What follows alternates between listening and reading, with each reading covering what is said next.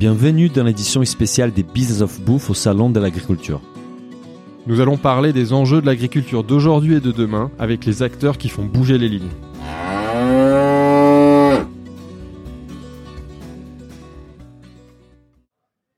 Bonjour à tous, bienvenue dans ce nouvel épisode de Business of Bouffe spécial au Salon de l'Agriculture. Donc, je suis comme d'habitude avec mon associé Daniel. Bonjour Daniel. Bonjour Philibert. Et aujourd'hui c'est un épisode qui est dédié aux startups early stage qui viennent au Salon de l'Agriculture pour se faire connaître. Donc on a deux invités. On a Alexandra Thomas donc de l'entreprise Les Gaillardes et Quentin Chansolme, l'arrangé français. Donc bonjour à tous les deux. Bonjour.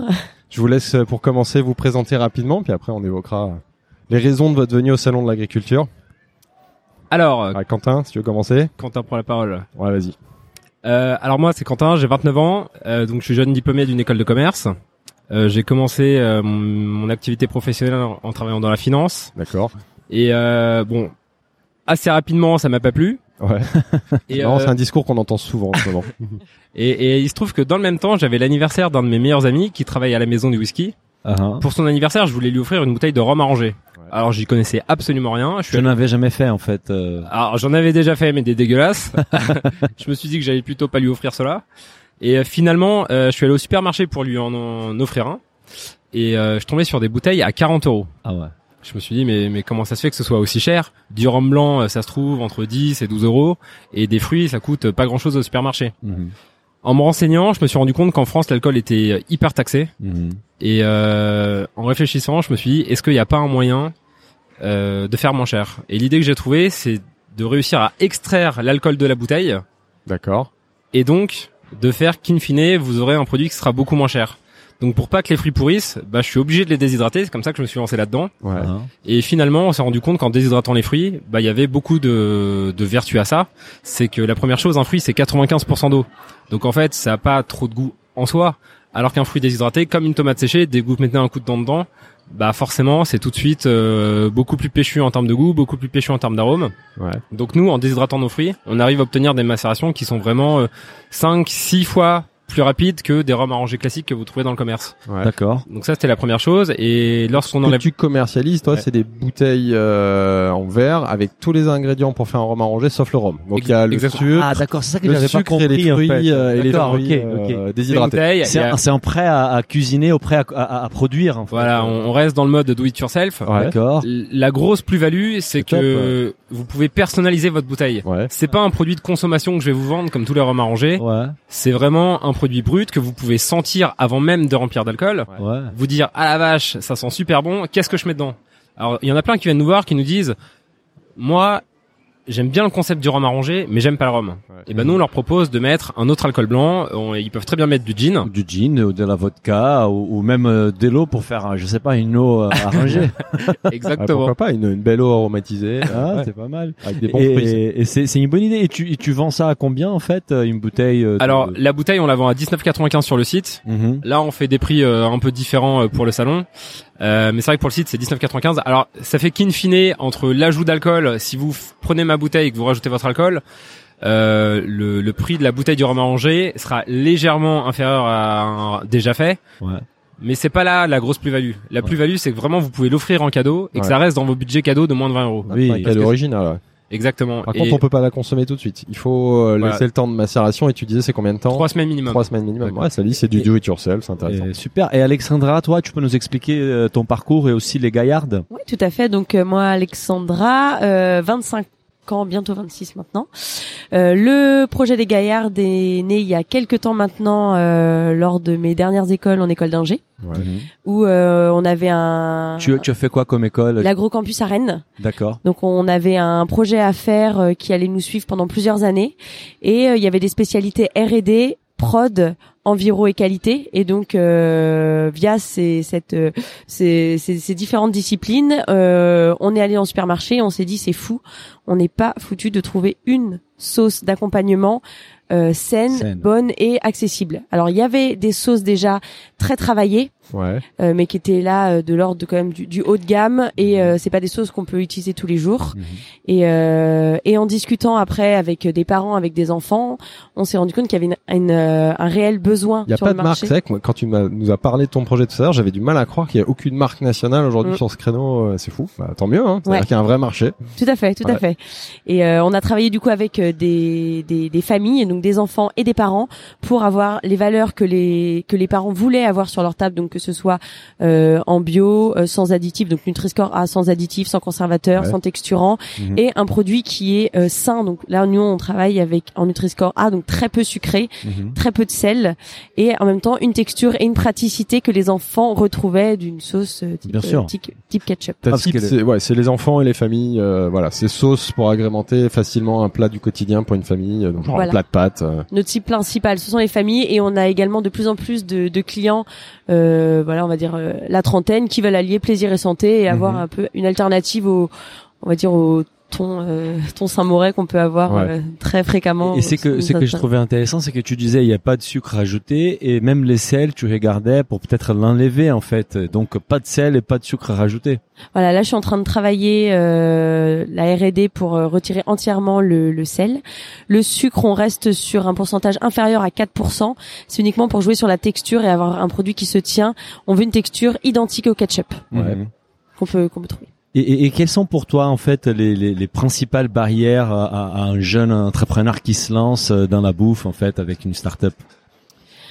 Alors j'ai pas fait une école de commerce, moi j'ai fait une école d'ingé, donc j'ai eu dans un premier temps des difficultés à vraiment structurer mon projet, que ce soit d'un point de vue gestion, etc. Faire un business plan. Ça fait combien de temps que tu bosses sur ce projet Maintenant, j'y suis vraiment depuis septembre. D'accord. Depuis septembre, mais avant t'as bossé en R&D combien de temps? 2 ans pour créer tes recettes, tes premières recettes, et depuis septembre t'es à temps plein sur les autres problématiques de distribution, commercialisation. Exactement. Et c'est justement l'autre gros frein, la distribution. Donc rencontrer des gens qui peuvent nous offrir les premiers contrats pour que nous on puisse avoir un début de commercialisation fréquent, ce qui assure une trésorerie et une viabilité dans ce projet. Toi aujourd'hui tu vends déjà? Pas encore? Un peu? Non, pas encore. On fait seulement les événements type salon. On a fait également d'autres salons proposés, qui sont proposés aux startups. Donc c'est là où on commence à se faire connaître et à pouvoir commercialiser le produit. Et là ta priorité aujourd'hui c'est de rencontrer des acheteurs de la grande distribution. Ta cible c'est la grande distribution bio spécialisée ou même globale qui aujourd'hui s'intéresse évidemment aux produits bio, c'est ça? Tout à fait, ouais. B2B du coup, ouais. Voilà, on a quelques pourparlers avec des entreprises telles que Biocoop. Ouais. Donc là ça c'est super en plus parce que Biocoop sont assez exigeants au niveau du cahier des charges, donc nous ça nous permet de monter aussi en compétences. Comment ça se passe d'ailleurs? C'est toi qui as sollicité Biocoop dans un salon, comment tu les contactes et quelles sont les étapes pour rentrer chez Biocoop? Je suis tout simplement allée dans leur magasin, je leur ai demandé j'ai un produit à faire référencer, comment ça se passe? Dans un magasin, t'es pas allé en centrale parce que Biocoop ce sont des indépendants, donc c'est plus facile à discuter avec les patrons du magasin par rapport à une grande enseigne où ils sont. Même si tu dois correspondre et rentrer dans un cahier des charges qui est assez strict chez Biocoop. Ouais. En même temps, c'est top parce que du coup, on devient plus exigeant vis-à-vis de notre produit, vis-à-vis de nous-mêmes. Donc, c'est ça. Et la restauration rapide. Moi, je pense par exemple, Biocoop a investi dans BioBurger. Je sais pas qu'est-ce qu'ils proposent BioBurger comme sauce, mais par exemple, tes sauces, c'est parfaitement marché. Tout à fait, et on a travaillé avec certains restaurateurs justement pour améliorer la recette et répondre à aussi leurs attentes parce que voilà. Et on a eu des bons retours. Après aujourd'hui là on est en phase d'industrialisation, c'est-à-dire que là je retourne sur Rennes pour justement pouvoir assurer des volumes plus importants et plus réguliers et pouvoir commencer à fournir mes premiers clients. Que là aujourd'hui tu produis où? Tu as un local, un labo sur Paris. Ouais. Donc oui, il y a des cuisines qu'on peut louer. D'accord. Après d'un point de vue stockage, faire livrer les commandes, logistique, c'est un petit peu compliqué. Donc mes parents étant sur Rennes, je recentralise la production là-bas. Profite de l'espace disponible là-bas. Et ton premier magasin là-bas. Elle fait du made in Paris, mais la logistique, elle est pas à Rennes, ça va. Voilà. Elle s'est rapprochée de son premier client, le Biocoop de Rennes. Exactement. Et Quentin, toi, pour toi, c'est quoi les principales barrières à développement de ton produit, de ton offre? Alors, pour nous, c'est un peu particulier parce que on a pour objectif de aussi proposer un produit, ce qu'on appellerait fini, du rhum arrangé déjà rempli d'alcool. L'alcool étant une substance qui est très contrôlée car dangereuse en France, Elle est gérée par les douanes et on vous impose d'avoir un local commercial, d'avoir un bail commercial. Ouais. En fait, je dirais que le premier frein, c'est que avant même de commencer, vous devez déjà dépenser beaucoup d'argent. Oui, pour être une distillerie en fait. Voilà, pour pouvoir disposer d'un bail commercial qui va vous coûter avec les licences en plus pour vendre de l'alcool. Donc exactement, qui va vous coûter de l'argent. Après, il va falloir faire des dossiers auprès des douanes pour être agréé, avoir le droit d'acheter de l'alcool, le fabriquer, le revendre à des professionnels. Ouais. Voilà, je dirais que le premier frein, ça va être pour mon produit, ça va être administratif, parce qu'il y a beaucoup de demandes, beaucoup de contraintes, on vous renvoie à gauche, à droite, puis parfois on nous dit des informations qui sont opposées, vous savez pas qui a raison, et voilà, je dirais que ça c'est le premier frein. Et vous, ce qui est génial, c'est que vous ne commercialisez pas d'alcool finalement, donc ces contraintes, ça, alors, vous les avez levées, c'est ça ? Pour l'instant, on a ces contraintes parce que avec le stockage, ça reste de la bouteille, donc il faut qu'on ait quand même beaucoup de place. Ouais. Nous, on peut pas stocker ça chez nous, c'est pas possible. Bien sûr. Donc, on a été de toute façon obligé de prendre un local. Mais nous, à terme, ce qu'on veut, c'est vendre aussi avec de l'alcool à l'intérieur. D'accord. Parce que les cavistes aujourd'hui, ils sont toujours un peu mitigés par ce nouveau type de produit. Certains vous diront, waouh, trop bien, je suis fan. Et d'autres vous disent, mais où l'alcool quoi. Ouais, moi je vends des liquides, toi tu vends pas de liquide, c'est quoi le problème quoi. Ouais, c'est quoi l'embrouille. Finalement la distribution te ramène sur les codes assez classiques du produit fini, voilà, prêt ça. À consommer. Voilà c'est ça. Donc moi j'essaye de leur expliquer, je fais oui mais vous vendez des rhums arrangés à 40€. C'est vrai qu'aujourd'hui quand on va chez un caviste, c'est qu'on a un peu de moyens. Vous séparez de tous ceux qui veulent faire un cadeau original et qui peuvent pas parce que à moins de 20€ chez un caviste, on peut pas trouver forcément beaucoup de choses. C'est clair. Et là donc du coup pour toi c'est quoi les prochaines étapes, quelle est ta vision en fait du développement de ta marque en fait et de l'arrangé français pour la suite? Alors là du coup on commercialise donc depuis décembre les bouteilles sans alcool, donc les bases de préparation pour en manger. On a fait un premier salon du bio fin janvier et on a eu énormément de retours clients qui nous ont dit moi j'ai déjà des flaconnages, ce qui m'intéresse c'est vraiment juste la base de préparation mais sans la bouteille, pas mis dans la bouteille. D'accord. Ouais. Donc c'est le sucre et les fruits séchés quoi. Exactement, le sucre et les fruits qu'on déshydrate, les épices. Donc tout est bio, donc en fait c'est pour ça que sur. Je fais juste une petite parenthèse par rapport à notre discussion avant le podcast, c'est que c'est vous qui faites qui préparez les fruits, hein. C'est-à-dire que vous achetez pas des fruits déshydratés, c'est vous qui achetez des fruits à maturité frais que vous découpez et que vous séchez dans votre. Exactement. En fait, on a fait différents tests. Les premiers qu'on a fait, c'était notamment acheter des fruits déshydratés pour les faire macérer. Et en fait, la différence de macération avec nous, les fruits qu'on achète frais et qu'on déshydrate nous-mêmes, ça a pas du tout le même goût. Ouais. L'ananas qu'on achète déshydraté dans le commerce a rien à voir avec l'ananas que j'achète frais, que je déshydrate moi-même. Quelle est ta technique de déshydratation? Alors la déshydratation, c'est assez simple. Vous achetez des fours déshydrateurs. D'accord. Et vous laissez déshydrater à très très basse température pendant une quarantaine d'heures. Ouais, c'est très très long. Ouais. C'est quoi basse température? C'est quoi 80 degrés Non, ça crame le fruit. Ah, ça crame. Ouais, exactement. Genre 40, 60. Ouais, dans ces eaux-là. D'accord, ouais. Aux alentours de 40. C'est secret finalement votre savoir-faire. Exactement. Votre savoir-faire et votre valeur ajoutée finalement c'est ça hein. C'est le fait de faire des fruits déshydratés, c'est pour ça que vous pourriez le commercialiser sous d'autres formes, alcool pas alcool. On était récemment avec une marque qui s'appelle Bindi qui commercialise des produits prêts à cuisiner et c'est du riz parfois avec des légumes séchés et ils disaient que en fait certains produits ils vont même sécher au soleil en fait. Ouais, exactement. Et là c'est là c'est hyper lent mais par contre on garde qualité, la saveur, qualité organoleptique et nutritionnelle. À Paris, c'est un peu compliqué, ça. Oui, voilà, c'est pour une partie de leur. Déjà, ce que tu dis, c'est que c'est mieux votre méthode qui est plus lente et bien mieux que ce que pratiquent aujourd'hui les industriels. Oui, ils fabriquent des fruits et des hydratés plus vite. Et voire rajoutent, malheureusement, des additifs pour rehausser les goûts. Ouais, exactement. Et puis surtout, vous avez ils ont des contraintes de stockage où ça passe dans des chambres froides qui vont venir détruire un peu le nutriment du fruit. Bien sûr. Donc voilà, nous c'est vrai qu'on s'affranchit un peu de ça en faisant tout nous-mêmes. Alors la contrainte c'est qu'on a beaucoup de travail, mais le résultat est là puisque on arrive à jouer sur les découpes, c'est-à-dire que aujourd'hui vous avez des fruits déshydratés que vous avez dans le commerce qui sont pas forcément aux découpes que vous souhaitez. Nous, c'est vrai qu'on veut que à la réhydratation, lorsque les gens remplissent leur bouteille avec leur rhum blanc à l'intérieur, ça reprenne une forme qui soit vraiment très belle. Donc, c'est vrai que vos fruits déshydratés sont beaux. Enfin, je regardais les ananas, ils ont une belle tête. Alors qu'en général, les fruits déshydratés, c'est pas toujours très très beau. Ouais. Et surtout, il y a pas beaucoup d'endroits. C'est très peu développé comme marché. Il y a pas beaucoup d'endroits où vous achetez des fruits déshydratés. Vous allez dans n'importe quel supermarché. Les seules bananes banane qu'on vous propose, c'est de la banane chips quasiment, qui est frite à l'huile de coco, qui ne peut pas macérer. Tu penses pas lancer une gamme juste des fruits déshydratés Mais alors j'y ai pensé, mais ça me détournerait de mon rôle. Faut se concentrer sur. De toute façon, ta marque s'appelle l'arrangé français, donc ouais. Ça ferait... Tu vends où aujourd'hui quand tu vends Vous vendez déjà ? Alors nous on commercialise depuis décembre. Ouais. Donc c'est comme ça qu'on s'est notamment rencontré avec Alexandra au Paris Night Market. Ouais. Du coup on a participé donc au Salon du Bio. On a été référencé dans 3-4 plateformes de cavistes en ligne. Voilà, donc là aujourd'hui on cherche effectivement des contacts avec des cavistes, des épiceries fines qui seraient intéressés par notre produit. Ouais. On est référencé dans quelques boutiques mais pas suffisamment en France. Et là vraiment l'objectif pour nous du Salon de l'Agriculture, c'est aussi d'avoir des contacts pros. Parfait, justement on y vient, c'est quelle est l'attente pour vous, quel est l'objectif quand une marque comme vous investissez et un espace au Salon de l'Agriculture, donc c'est choper des contacts pour la distribution dans un premier temps. Bah, le gros avantage du Salon de l'Agriculture, c'est qu'on a pas mal de visiteurs qui viennent, donc ça permet d'avoir des retours directs sur les produits, parce qu'en plus on fait déguster, etc. Ouais. Donc et ça, c'est des consommateurs. Voilà, c'est ça. Et aussi ça rencontrer des professionnels. Pour déjà on a le produit, donc ils peuvent le goûter en direct. Et puis après, si eux ça leur plaît, pourquoi pas commencer à parler de. Par les business, comme on dit. Et pour ceux qui nous écoutent, vous êtes donc au pavillon 6, d'accord, c'est 16. D'accord, donc ceux qui souhaitent venir goûter leurs produits. Et tu nous as pas parlé en fait de ta vision pour la suite. C'est quoi pour toi les prochaines étapes du développement des Gaillardes? Alors les prochaines étapes sont déjà très claires pour moi.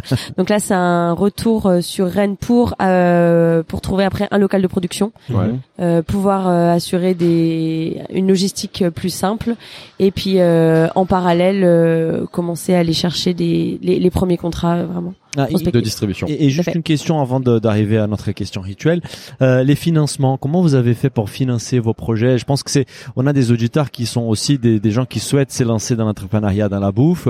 Comment vous avez démarré? Comment vous avez financé les prototypes ou le démarrage de l'activité? Alors il y a différentes sources de financement. Moi déjà sachant que je voulais m'orienter dans l'entrepreneuriat depuis très longtemps, parce que déjà vers mes 12-13 ans, je pense que je commençais à dire que je travaillerais pour moi. Donc j'ai tout de suite travaillé et j'avais mis des choses de côté pour faire des projets. Et avec le Pépite également, là je viens d'avoir une réponse positive ce matin, Pépite Booster, qui va m'aider à améliorer. C'est un incubateur, Pépite Booster. Et, exactement, voilà. Et j'ai fait un dossier pour pouvoir avoir un flaconnage compostable. Donc c'était vraiment une valeur que je voulais ajouter au produit, quelque chose vraiment d'éthique jusqu'au bout. Bien sûr. Et donc grâce à cette aide-là, je vais pouvoir concrétiser ce souhait. Super. Et toi, Quentin, comment tu as financé? Alors nous c'était essentiellement sur fonds propres. J'ai eu la chance où tu bossais dans la finance. Voilà, de bosser directement après mes études, ce qui m'a permis d'avoir du capital. Et effectivement du coup quand on s'est lancé avec mon associé qui est mon frère, voilà, on a chacun investi de l'argent dedans, et c'est comme ça qu'on s'est payé. Super. C'est juste, vu qu'on parlait du salon, vous pouvez nous expliquer, combien coûte un stand au salon de l'agriculture pour une petite marque comme ça? Est-ce que s'il y a des aides, comment vous êtes débrouillé? Vous avez pris un stand et vous l'avez partagé? C'est intéressant. On l'a partagé, ça c'était le plus gros. C'est une astuce finalement. C'est exactement. Ouais. C'est un stand qui fait combien de mètres carrés? Alors là, c'est un stand qui fait 9 mètres carrés. Ouais. C'est vraiment tout petit. Et vous le partagez en 3. On le partage à 3, exactement. Et le 9 mètres carrés a coûté aux alentours de 8 000 €.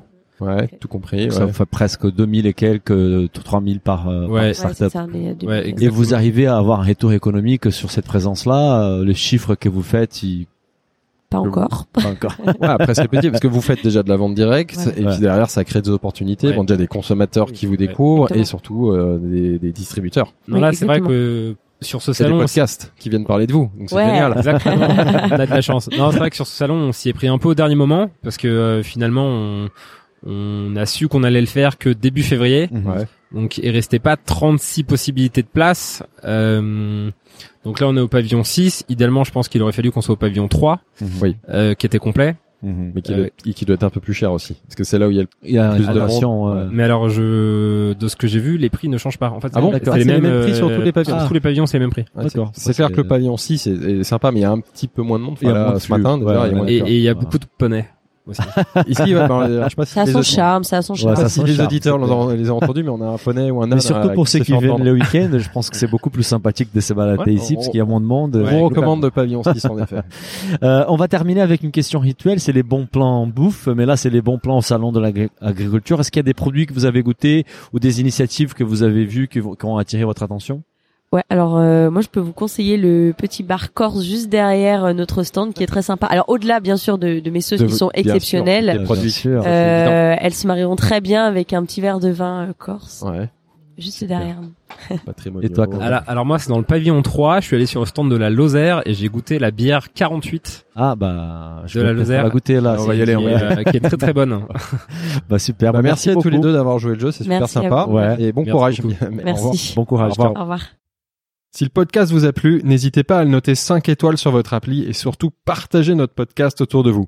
Nous vous invitons également à vous inscrire à notre newsletter pour recevoir les prochains épisodes. Pour cela, rendez-vous sur le site businessofbouffe.com. À très bientôt.